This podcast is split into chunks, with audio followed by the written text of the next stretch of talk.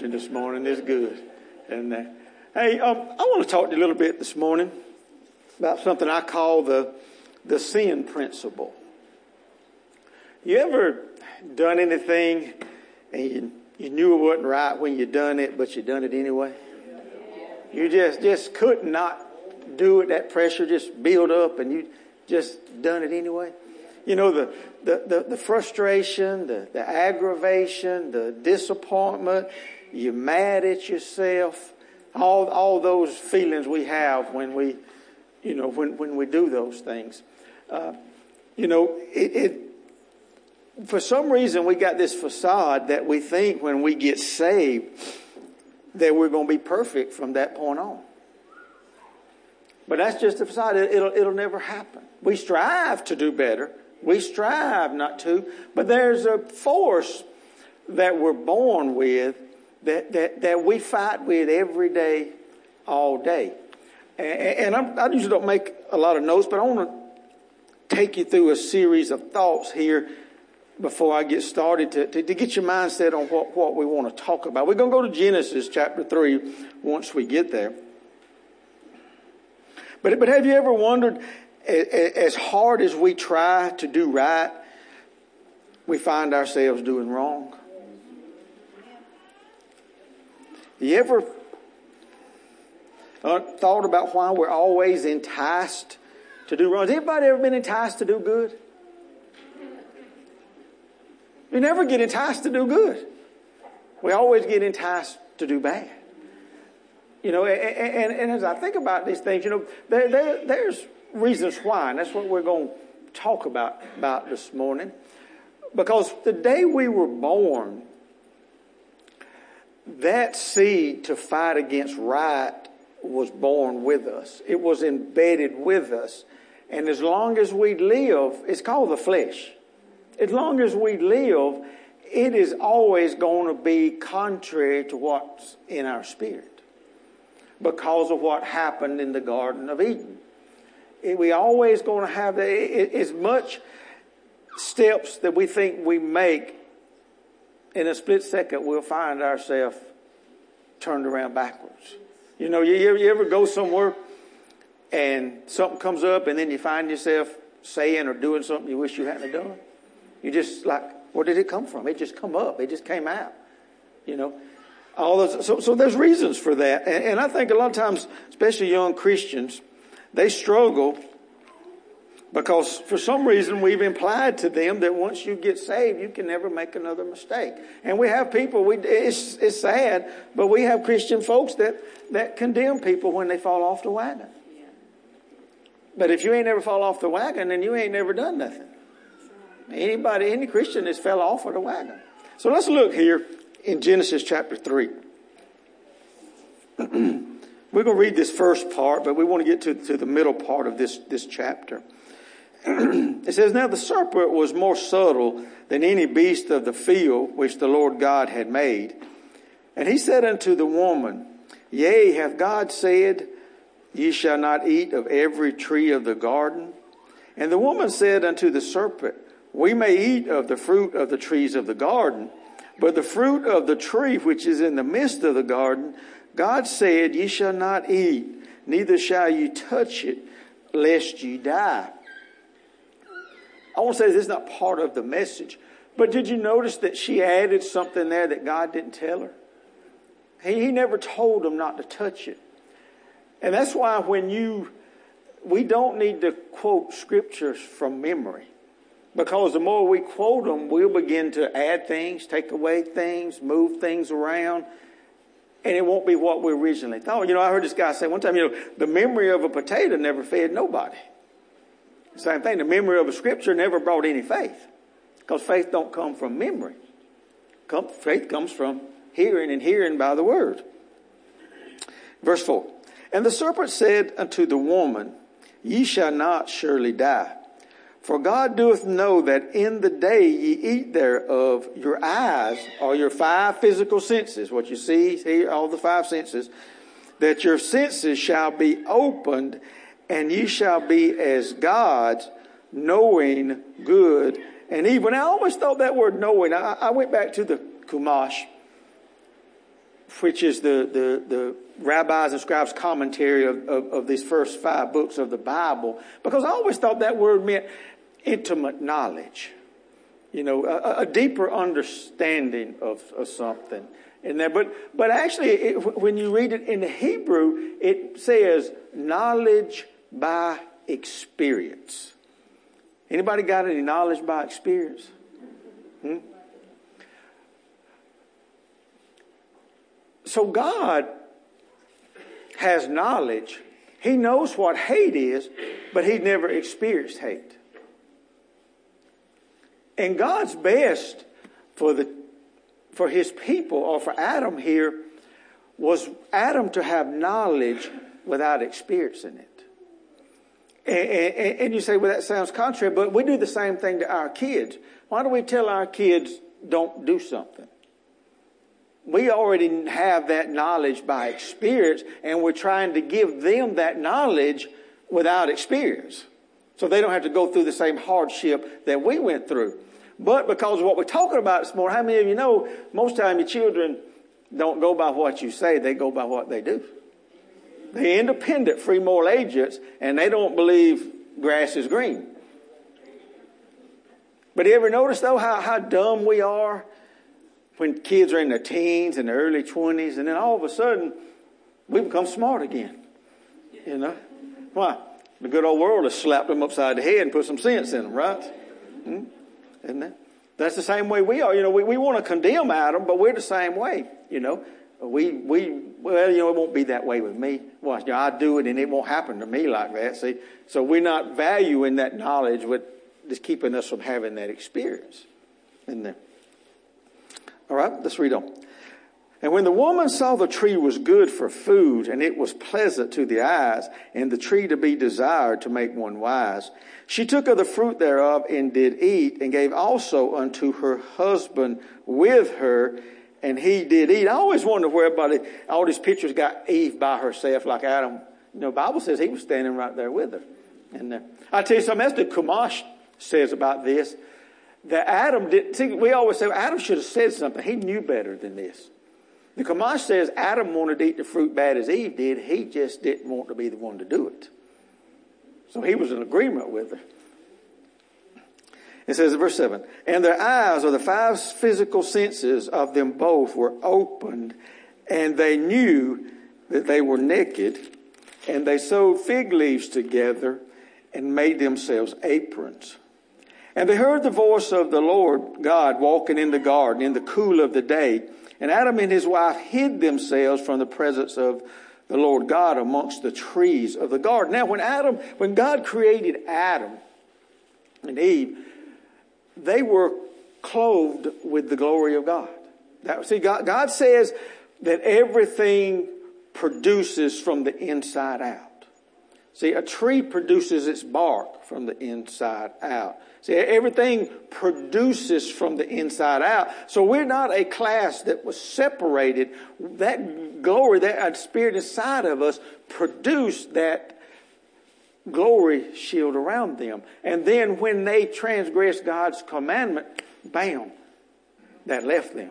And then the first time they realized that they were naked, realized that they had lost their clothing. They had lost that anointing. See? And we got that back in, in Jesus. You know, and it's a kind of a, a, a little joke around here is, you know, you know, we, we live in a bubble. You know, I, I may get outside of my bubble to, to, to, help you get in my bubble, but I'm not staying outside that anointing very long. I'm going to step back and maybe help you, but that's the same thing. That's what that anointing is, that burden removing, yoke destroying power of God. When Jesus went to the cross, we got that force field back. See, that anointing flow, it said that same anointing that raised Jesus from the dead dwells in us and makes alive our mortal bodies. It flows out of us, and its job is to remove burdens and destroy yokes. That's what it's there for. Mm-hmm. That ain't got nothing to do with what we're talking about, but. In verse 9. And the Lord God called to Adam and said unto him, Where art thou? Or the actual Greek says, Why has your heart changed? See, it was a spiritual change, not a physical change that happened to Adam. He died, The death was spiritual death, not which would cause his physical death. But as Hebrews says, why has your heart changed? Or, or you have had a 180 in your spirit. See? And he said, I heard thy voice in the garden, and I was afraid because I was naked and I hid myself. So we see the first time here, fear introduced. I know some of this is rehearsing to some of you. We, are going to get somewhere with this. See, what we call fear today is originally Adam's faith. That faith that God gave Adam is what we call fear. But it got contaminated when he went against God. What was his faith now become his fear. And when God used to walk in the garden and say, Adam, Adam would say, here I am. That faith caused him to run to God. And then when he transgressed, it turned to fear and it caused him to run from God. That's same, it's the same spiritual force. It has just taken a 180. And that's why when, when we mess up, what's the first thing we don't want to do? We don't want to talk to God. We don't want to have no part of that. Why? We think He's disappointed in us. We're disappointed in ourselves. The same spiritual force that Adam is dealing with is the same one that we deal with when we mess up. Instead of going to where we can get help, we want to run from that help. We have that same heart change. What happened to our heart? It turned away from God instead of turning to God, that, that, that force that drives us. Right? Now, if it's going to get to where we want to be here. In verse 11, God said, Who told you you was naked? Or where did you get that information from? Hast thou eaten of the tree wherefore I commanded thee that thou should not eat? And the man said, The woman which thou gavest me to be with me, she gave me of the tree, and I did eat ask you a question. Is there a difference between an excuse and a lie? Is there a difference between an excuse and a lie? Maybe technically you could say it, but the pur- purpose of both of them is to deflect responsibility. You never heard nobody make an excuse when they're right. Right? Only when they're wrong we want to deflect that, that, that responsibility and try to save face instead of facing whatever we did head on. He says here,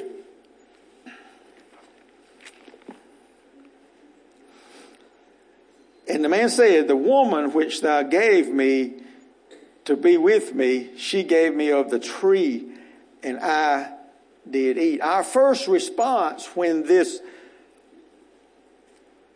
fear, faith turned to fear, our first response is always to make an excuse for not living up to the standard. See, this Bible is nothing more than a standard setter. It sets standards for our lives, for our country. And that's how we determine right and wrong. And when we violate this standard, we know in our heart we violated it, but we don't want to take full responsibility for it. We want to say, well, if so and so hadn't have done what they done, I wouldn't have had to do what I did. I wouldn't have said what I said if they didn't say what they said. Which is what? Instead of taking ownership, it deflects responsibility. I, I know this is kind of a, a joke in our household. Uh, I, I just believe you, your word's supposed to be your word. Don't, don't mince them. You know, and, and I don't know if it was Josh was in high school or Tor was in high school, but but but the word snap got to be popular. Oh snap! Uh, I don't know which one. Y'all heard that before? They say, say oh oh snap. And I said, well, wait, wait, wait, wait, wait, wait, wait. The only reason you say a snap is because you ain't got the backbone to say S-H-I-T. That's the only reason. Is that right or wrong? You say dang because you ain't got the backbone to say damn. That, that, that's, I mean, let's cut to the chase. Is that right or wrong? Huh? We say gosh dang it instead of saying, huh? But it's the same in, in, in, in the spirit and to God. You just as well as to have said it. See? I know if it makes some cussing saints now, ain't we? but you see, see my point. We, we, we hide behind these little things and, and, and, instead of being brutally honest and facing up, we, we, we come up with those things and they mean the same thing. It's just a way to deflect it and really think what we want to think without really saying what we want to say. And, that, and both are wrong. It's just as wrong to say snap as it is to say the other. They both just as wrong. Y'all with me? Don't me lose my train of thought with that. but like I said, for when you when you make a mistake, own up to it. And I, I learned this uh, as I got older. I used to live by this philosophy: it's better to get forgiveness than permission. You ever done that? Huh? It's better to get forgiveness than permission.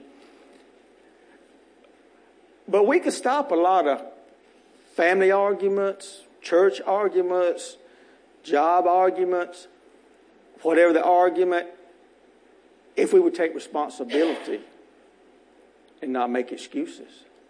For instance, let's just, I won't pick on Miss Patty. She won't mind. Maybe I do something that makes Miss Patty really mad. All right? And she's got the next two or three days before we come back to church.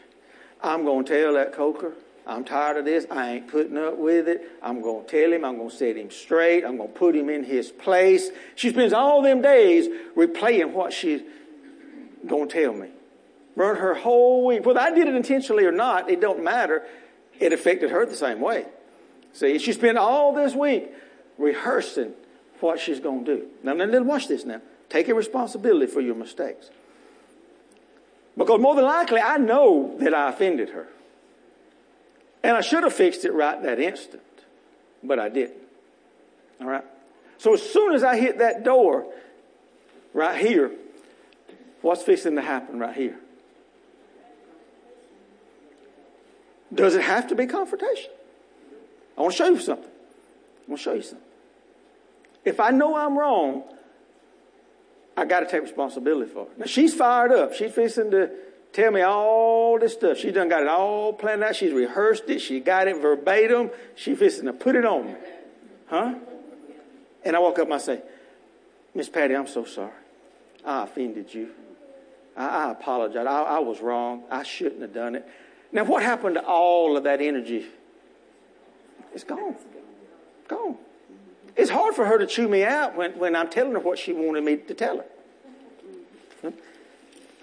It took all that steam out of that argument because I'd be willing to take responsibility for my part. Now, if I got too much pride and I don't, then it'll never be the same. She'll say what she's going to say. I'll make excuses and she'll never think of me the same anymore. So you got one time to break people's trust. Once you break trust, it's hard to ever get, it, it can be. It takes a lot of help from God. But it's hard to get, once somebody lies to you or deceives you, you never look at them the same anymore. You never think about them the same anymore. See? Well, we got to understand, especially to the outside world, that how they see us is how they see Jesus. If they don't think much of me, then they don't think much of Jesus. And I'll never be able to help them find God. So, this sin principle that makes us do these things, the God side is I have to be, have enough backbone to own up to what I do, to fix that, to take responsibility for that. And you won't have to apologize many times until you won't do it no more. You know, I made my, this pact with myself. If, if, if I do something in public, I fix it in public. Yes, yes. I don't go and say, Miss Patty, come over here in this room, let's me and you talk. Mm-hmm. I made that pact with why? Because if I embarrass myself long enough, I'll quit doing it real quick. Huh? But if I can do it behind closed doors, nobody up me and Patty, it, I don't lose face with y'all. Right. See? But if I'm willing to embarrass her openly, then I got to be willing to apologize openly. See? And that puts a different level on me. And I said, it'll, it'll, it'll break that habit. It, it'll change. All right, now let's go to Romans. I want to show you something here. Paul did a lot of teaching here to the Romans about this self conflict or this self fight that we have. Romans chapter 7.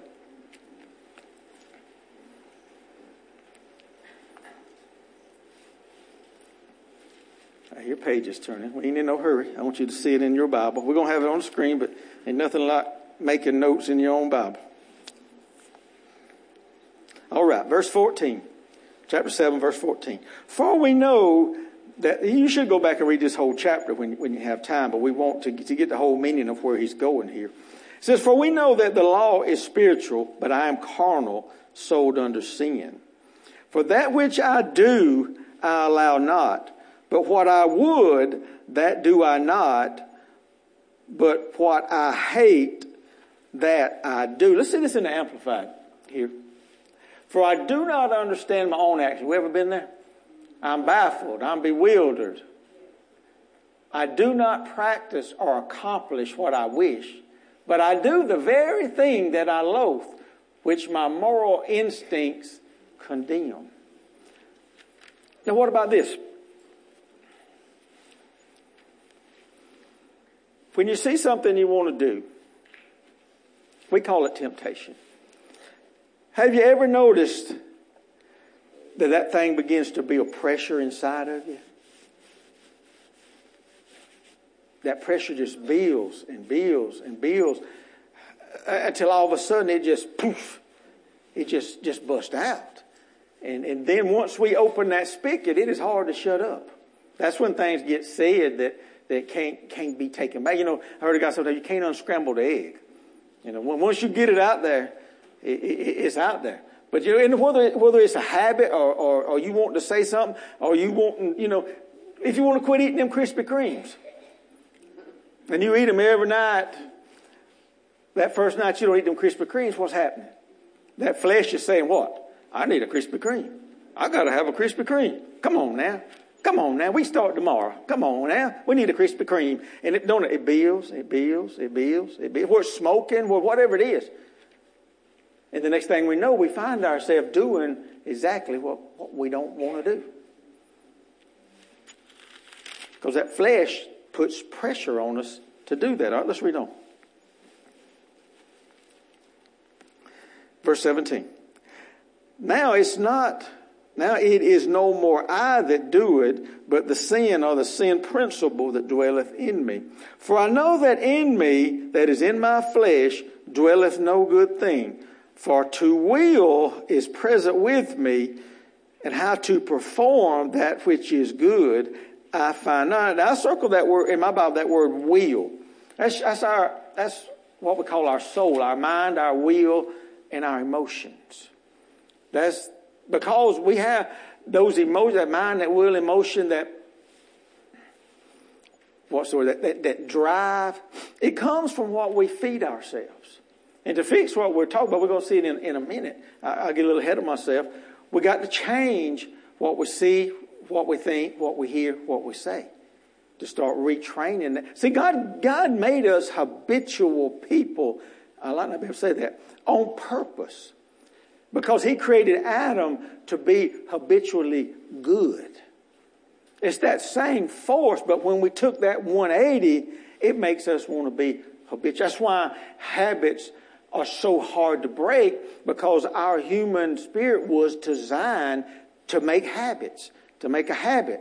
And then, then what happens? When you make that habit, your spirit reminds you of it. See, if you eat lunch at the same time every day, and then you miss it by a few minutes, what starts happening? Time to go to lunch. Time to go to lunch. Let's eat. Let's eat.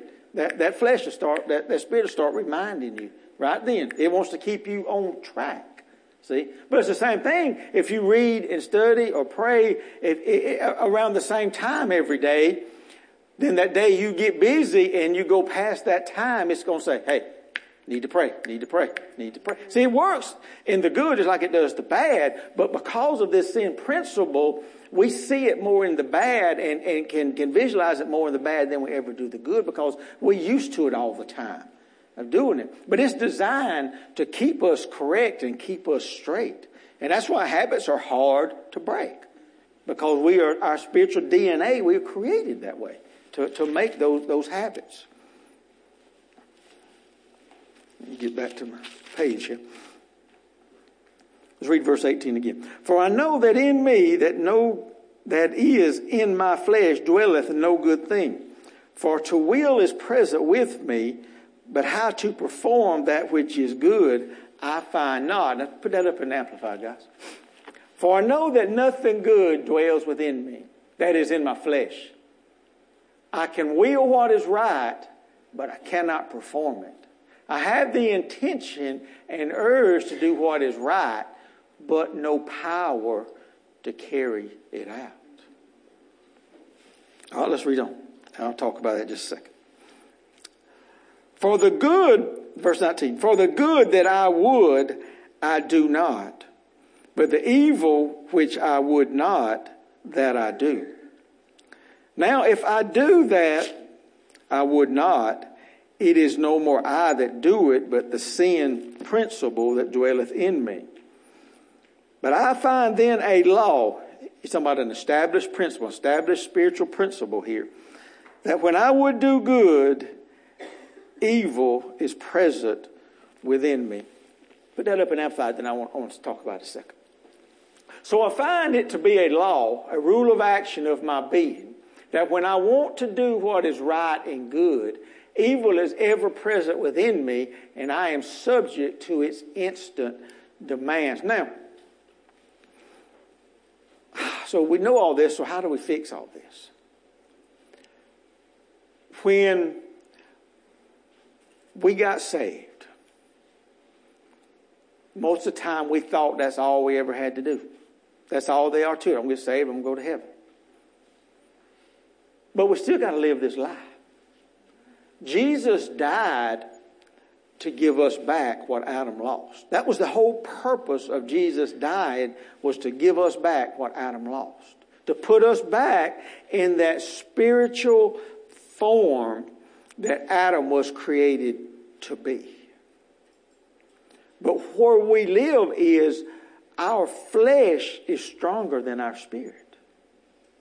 Our flesh man is stronger than our spirit man. And as long as our flesh man, our earthly man, our devilish man is stronger than our spiritual man, then it is very hard to get over this. But the more time we spend in this word, retraining ourselves, relearning our habits, then our spiritual man is supposed to be bigger than our fleshly man, and the spirit man is supposed to tell the fleshly man what to do.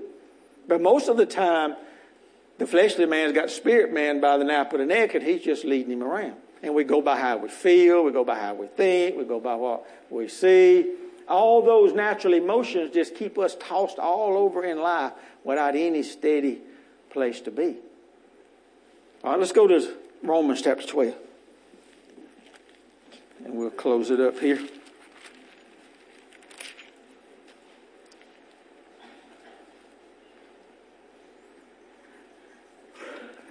Says Romans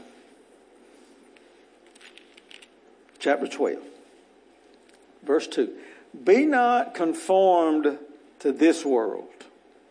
Don't be put in this world's mold. The way they act, the way they do, the way they think. Because remember, it's going to be 180 for what God thinks.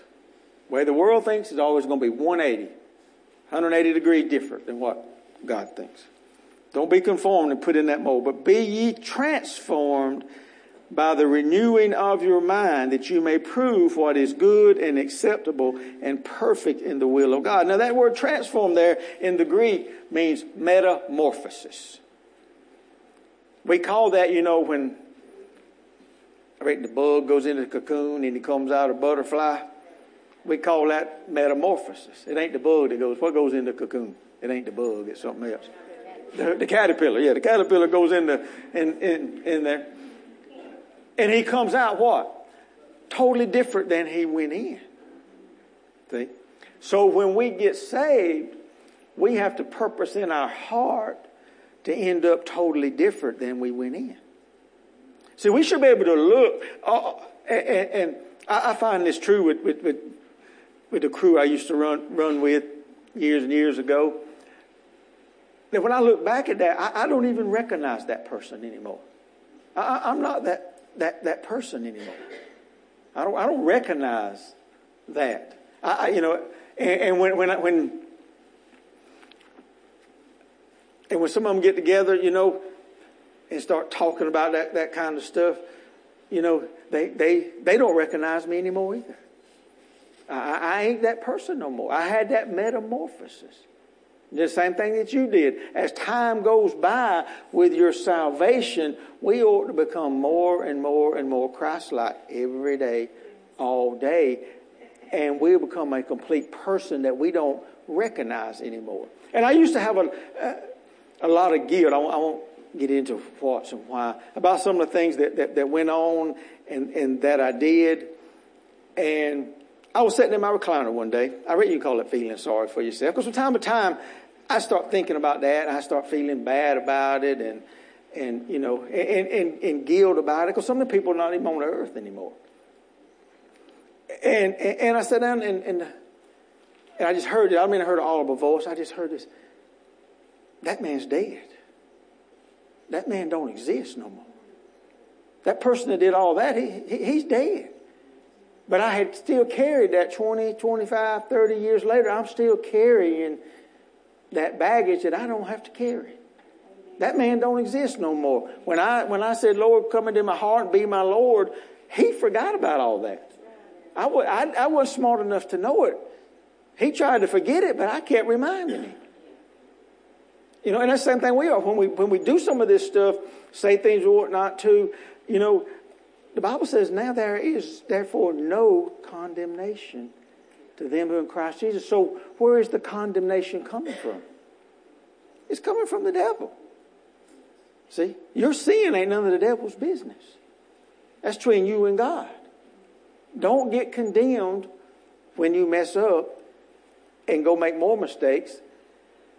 When you condemn, when you, when you mess up, fess up, put it behind you and remember. Now what does he say? He says he don't remember that anymore. He don't remember it anymore. But because we are how we are, we continually bring it back up to him. How's he ever going to forget it if we keep bringing it up? And I had, I had this person, let me get a sheet of paper right here. I had this person do this one time, and, and it really made real sense to me. That is me with all of my sins, all that writing on this paper. That is me with all my sins. And when I got saved, God did this. And He said, Now you write on it what you want me to see about you. I got a clean slate. Every time I mess up and I fess up, it goes from this to this. Now write on it what you want God to see you as. How do you want Him to see you? How do you want to be? See, mess it up, fess it up. He starts you blank every time. Starts you blank every time we mess up. Boom, he'll turn it back around. Now let's see this in the message, guys. I'm trying to close. So don't become so well adjusted to your culture that you fit into it without even thinking. Instead, fix your attention on God. You'll be changed from the inside out. Readily recognize what He wants from you and quickly respond to it. Unlike the culture around you, always dragging you down to its level of immaturity. God brings the best out of you, develops well formed maturity in you. As long as I keep fessing up, He'll keep bringing that best out of me. He'll keep bringing that best out of me. But I got to change where I'm getting my information from. Because as long as I'm getting it from everybody around me, I'm going to keep acting like everybody around me. But when I start getting information from Him, then I become more like Him. And these slip ups and running off at the mouth, all those things will begin to get further and further and further apart. You know, it is, we don't like to hear people talk like this, but it's possible to go all day without sinning. We don't, we, you know, we are not sinners saved by grace. We either a sinner or we're saved by grace. We can't be both. But we hear something, I'm just an old sinner saved by grace. No, you ain't. You one or the other. You're either old sinner or you're saved by grace. When you get saved by grace, that part of you is gone. But there is possibility for us to go without sinning all the time, without messing up all the time. But it all goes back to how much effort and time am I willing to give God to see this transformation? You know, it's nice to have, have, have a God that can solve any problem. If he can solve any problem, why I worry about it all the time? Why am I upset about it? But we have to begin to do this. We have to begin to say, I want different. I want to be different. I want to feel different. I don't want to be swayed by what I see in the news. I don't want to be swayed what, you know, and I say this all the time, especially to, to, to, to teenagers at, at school. Well, so and so, so and so said this about me. And I say, Are you? No, no. I said, well, then why does it matter what they said? If that ain't true, why does it matter what they said? They called you ugly, they called you stupid, they called you stinky, whatever they called you. Four eyes, it don't matter. Whiny baby, yeah. But if that ain't you, why? Peer pressure. What other people think about me is so important that I'll change my behavior to satisfy them. So then I'm living my life for them, not for me. You think about that. That's what we do. We want to fit in. We want to feel welcome. But we're not designed to feel welcome in this world. We're supposed to be oddballs. We're supposed to think different, act different, look different, talk different. We're supposed to be. We're not supposed to. If I can fit in with all that, then that's what I am. And, and then, then my thinking will line up to the way they think. And I'll never be a success at what God wants me to be. I'll always can rise to the level that they'll let me. Because when they start putting pressure on me, I begin to change my behavior. Instead of the other way around. See, we need to be the ones that changes the environment. We need to be the ones that change the conversation. We need to be the ones when we walk in the room that all that stuff shuts up. Because we won't put up with it. We won't be around it. We won't tolerate it. We won't have it. Why? Because it's contaminating my soul. It's contaminating my soul. It's contaminating my thinking. And that's affecting my ability to talk to God. See, everybody talks about money, but money is not the most powerful thing learning, hearing from God is the most powerful thing.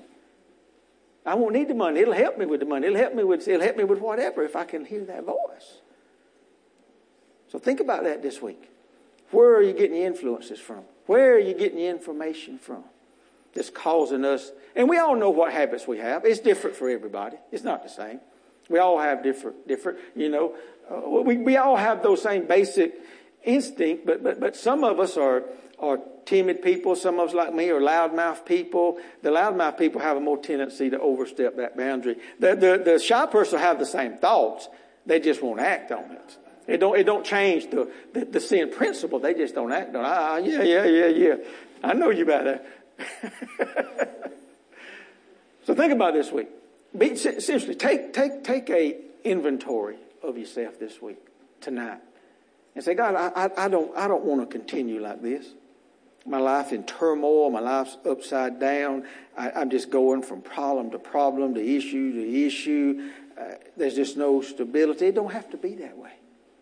It can be different, but we got to choose to make it different. Amen. Amen. Amen. Y'all enjoy that? Amen. Thank y'all. Who's got the announcements today? We don't have any now. Miss Karen, you got them? Oh, y'all, Miss Karen.